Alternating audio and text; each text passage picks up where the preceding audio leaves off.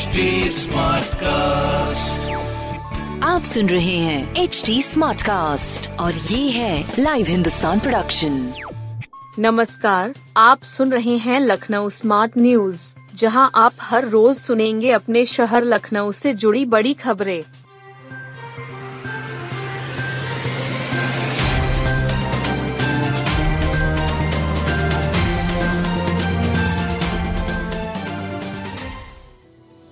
जी बीस सम्मेलन में सीएम ने वर्चुअल रियलिटी से की हाईवे पर यात्रा।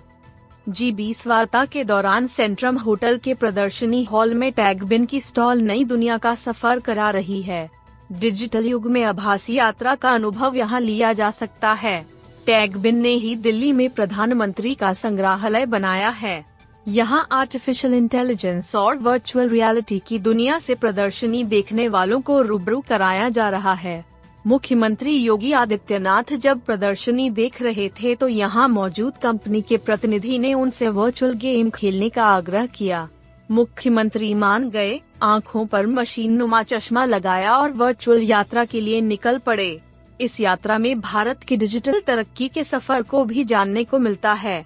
आपको ऐसा लगता है कि आप एक कार में बैठे हुए हैं। आप जिस ओर अपना चेहरा घुमाएंगे उस ओर का दृश्य दिखेगा। एक बार आप असल दुनिया को भूल जाएंगे। यह कार एक गांव की पगडंडी से होते हुए मुख्य हाईवे पर जाती है। यहां आप डिजिटल भुगतान भी मैप के जरिए पेट्रोल भरवाते हैं। इसके बाद टोल पर फास्टैग के जरिए भुगतान करते हैं।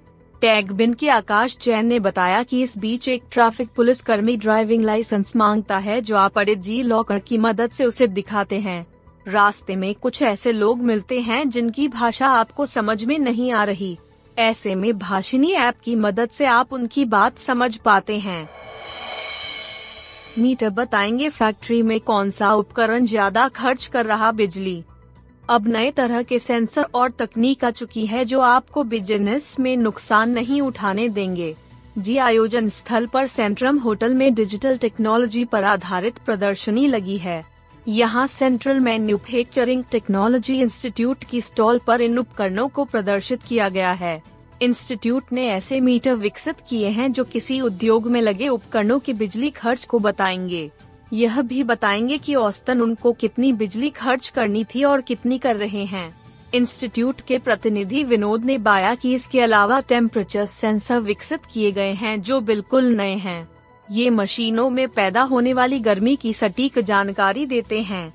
भारी उद्योगों के लिए ये उपकरण बेहद काम के हैं। इनसे कई तरह के जोखिम से बचा जा सकता है, साथ ही खर्चों को भी कम करने में मदद मिलेगी। सी एम टी आई की स्टॉल पर प्रदर्शित थ्री डी स्कैनर बेहद काम की चीज है। यह उद्यमियों के लिए नई राह खोलता है। इसकी मदद से रिवर्स इंजीनियरिंग के जरिए प्रोडक्शन डिजाइन को तैयार किया जा सकता है। यह नया मॉडल बनाने में मदद करता है, साथ ही उस मॉडल को सीधे थ्री डी प्रिंटर में भेजा जा सकता है। के जी एम यू में सस्ते रोबोट से होगी बड़ी सर्जरी। के जी एम यू में जल्द ही गॉल ब्लैडर, आंत समेत दूसरी गंभीर बीमारियों के जटिल ऑपरेशन रोबोट से होंगे। जनरल सर्जरी विभाग रोबोट खरीदेंगे। खास बात यह है कि यह रोबोट पचास फीसदी से कम कीमत पर के जी एम यू खरीदेगा। सस्ते रोबोट से बड़ी सर्जरी हो सकेंगी। यह जानकारी K G M U general surgery विभाग के अध्यक्ष डॉक्टर अभिवन अरुण सोनकर ने दी। जनरल सर्जरी विभाग के एक सौ ग्यारहवें स्थापना दिवस की पूर्व संध्या पर उन्होंने यह जानकारी साझा की। उन्होंने बताया कि सर्जरी विभाग अठारह फरवरी को स्थापना दिवस मनाएगा। इस अवसर पर चौदह से सत्रह फरवरी तक सर्जिकल एजुकेशन प्रोग्राम दो हज़ार तेईस का आयोजन किया जा रहा है। स्थापना दिवस Atal Bihari Vajpayee scientific convention centre में मनेगा। इसका उद्घाटन उपासी के अध्यक्ष डॉक्टर प्रबल नियोगी करेंगे। कार्यक्रम की अध्यक्षता चिकित्सा संकाय के डीन डॉक्टर ए के त्रिपाठी करेंगे। डॉक्टर अभिनव ने बताया कि वैसे तो रोबोट पच्चीस से तीस करोड़ रुपए में आ रहे हैं, पर कुछ कंपनियां पाँच से पंद्रह करोड़ रुपए के भी रोबोट तैयार कर रहे हैं। विभाग ऐसे रोबोट खरीदने पर विचार कर रहा है। इससे ऑपरेशन की कीमत में कमी आएगी। मरीजों को आधुनिक इलाज की सुविधा का लाभ प्रदान करने में आसानी होगी। आयुष्मान योजना से गरीब मरीजों का फ्री इलाज भी हो सकेगा।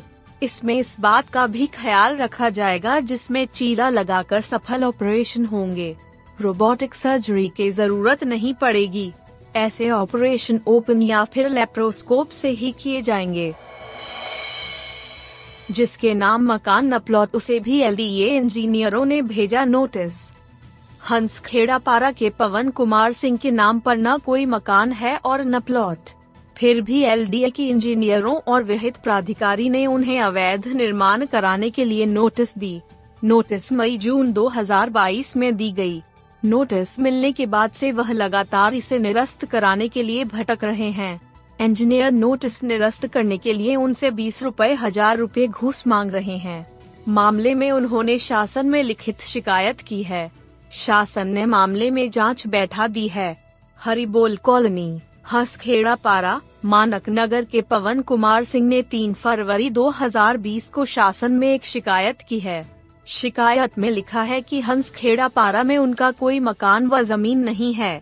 इसके बावजूद प्राधिकरण के इंजीनियर जितेंद्र कुमार ने विहित प्राधिकारी की कोर्ट में तेईस मई दो हज़ार बाईस को वाद दायर करा दिया। विहित प्राधिकारी ने उन्हें अवैध निर्माण का दोषी ठहराते हुए नोटिस जारी कर दिया। नोटिस मिली तो पवन चकरा गए। नोटिस निरस्त कराने के लिए वह काफी दिनों से चक्कर लगा रहे हैं। सुनवाई नहीं हुई तो उन्होंने तीन फरवरी दो हज़ार तेईस को शासन में प्रत्यावेदन दिया, जिसमें बताया कि उनका काफी शोषण किया जा रहा है। जब उनका कोई मकान जमीन नहीं है तो उन्हें नोटिस क्यों दी गई? शासन को लिखे पत्र में उन्होंने लिखा है कि नोटिस निरस्त करने के लिए जितेंद्र कुमार ने उनसे बीस रुपए हजार रुपए घूस मांगे थे। बैंड बाजार बारात ने परीक्षार्थियों की मुश्किलें बढ़ाई। बोर्ड परीक्षाओं का समय चल रहा है। इनकी तैयारियों में जुट परीक्षार्थियों के लिए शादी ब्याह में बज रहे कान फोड़ू डीजे पढ़ाई में खलल डाल रहे हैं। डीजे और ऑर्केस्ट्रा को रात ग्यारह बजे तक ही बजाने का नियम है। बावजूद इसके सभी नियम बेअसर दिख रहे हैं। जिम्मेदार भी कोई कार्रवाई करने से बच रहे हैं। कंट्रोल रूम और सोशल मीडिया पर ऐसी कई शिकायतें भी की जा रही हैं, लेकिन कोई सुन नहीं रहा। सबसे ज्यादा दिक्कत गोमतीनगर, विभूतिखंड, चिन्हट, अलीगंज, महानगर, निरालानगर में है। आवासीय कॉलोनी के बीच बने गेस्ट हाउस लॉन में इस समय रोज शादियां चल रही है। चौदह फरवरी, इक्कीस, तेईस और अट्ठाईस फरवरी को तो सबसे ज्यादा लगन है। कल्याणपुर के रिटायर बैंक अधिकारी रमेश कुमार सिंह कहते हैं कि बच्चों की परीक्षाएं चल रही है। शाम सात बजे से ही डीजे बजने लगता है, जो कि रात बारह एक दो बजे तक तेज ध्वनि में बजते रहते हैं। ऐसे में पढ़ाई करना मुश्किल हो जाता है। कंट्रोल रूम में सूचना दी जाती है, पुलिस से आश्वासन मिलता है, पर होता कुछ नहीं। गोमतीनगर के विनय खंड में रहने वाली रश्मि चतुर्वेदी कहती है कि उनके बेटे की तीन दिन बाद बोर्ड परीक्षाएं शुरू हो रही है। चंद कदम पर बने गेस्ट हाउस में रोजाना शाम से देर रात तक कान फोड़ू आवाज में डीजे बजता रहता है।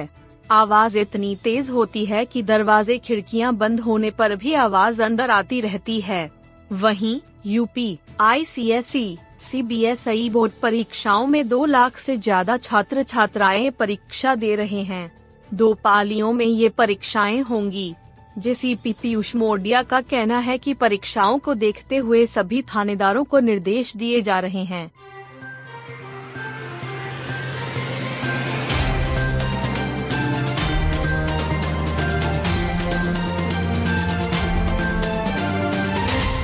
आप सुन रहे थे लखनऊ स्मार्ट न्यूज, जो कि लाइव हिंदुस्तान की प्रस्तुति है। इस पॉडकास्ट पर अपडेटेड रहने के लिए आप हमें फेसबुक, इंस्टाग्राम, ट्विटर और यूट्यूब पर फॉलो कर सकते हैं।